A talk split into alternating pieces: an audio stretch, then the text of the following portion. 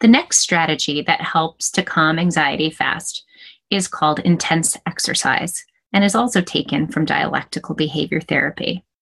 With intense exercise, you need to get your heart rate up for at least 15 minutes.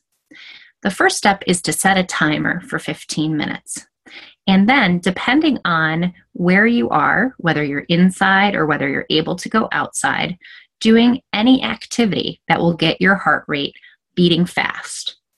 You can run, you can do jumping jacks, you can put on music and dance, you can um, use interactive video games. Um, you can march in place while pumping your hands over your head. You can lift weights, do push ups, run up and down a staircase, anything that keeps your heart rate up. And doing this for 15 minutes tends to get the body to a point where it will release some endorphins, which has a calming effect on the nervous system. This technique will raise your heart rate quickly, which is its goal. So, if you have a heart or medical condition, then consult with your healthcare provider before using the intense exercise skill.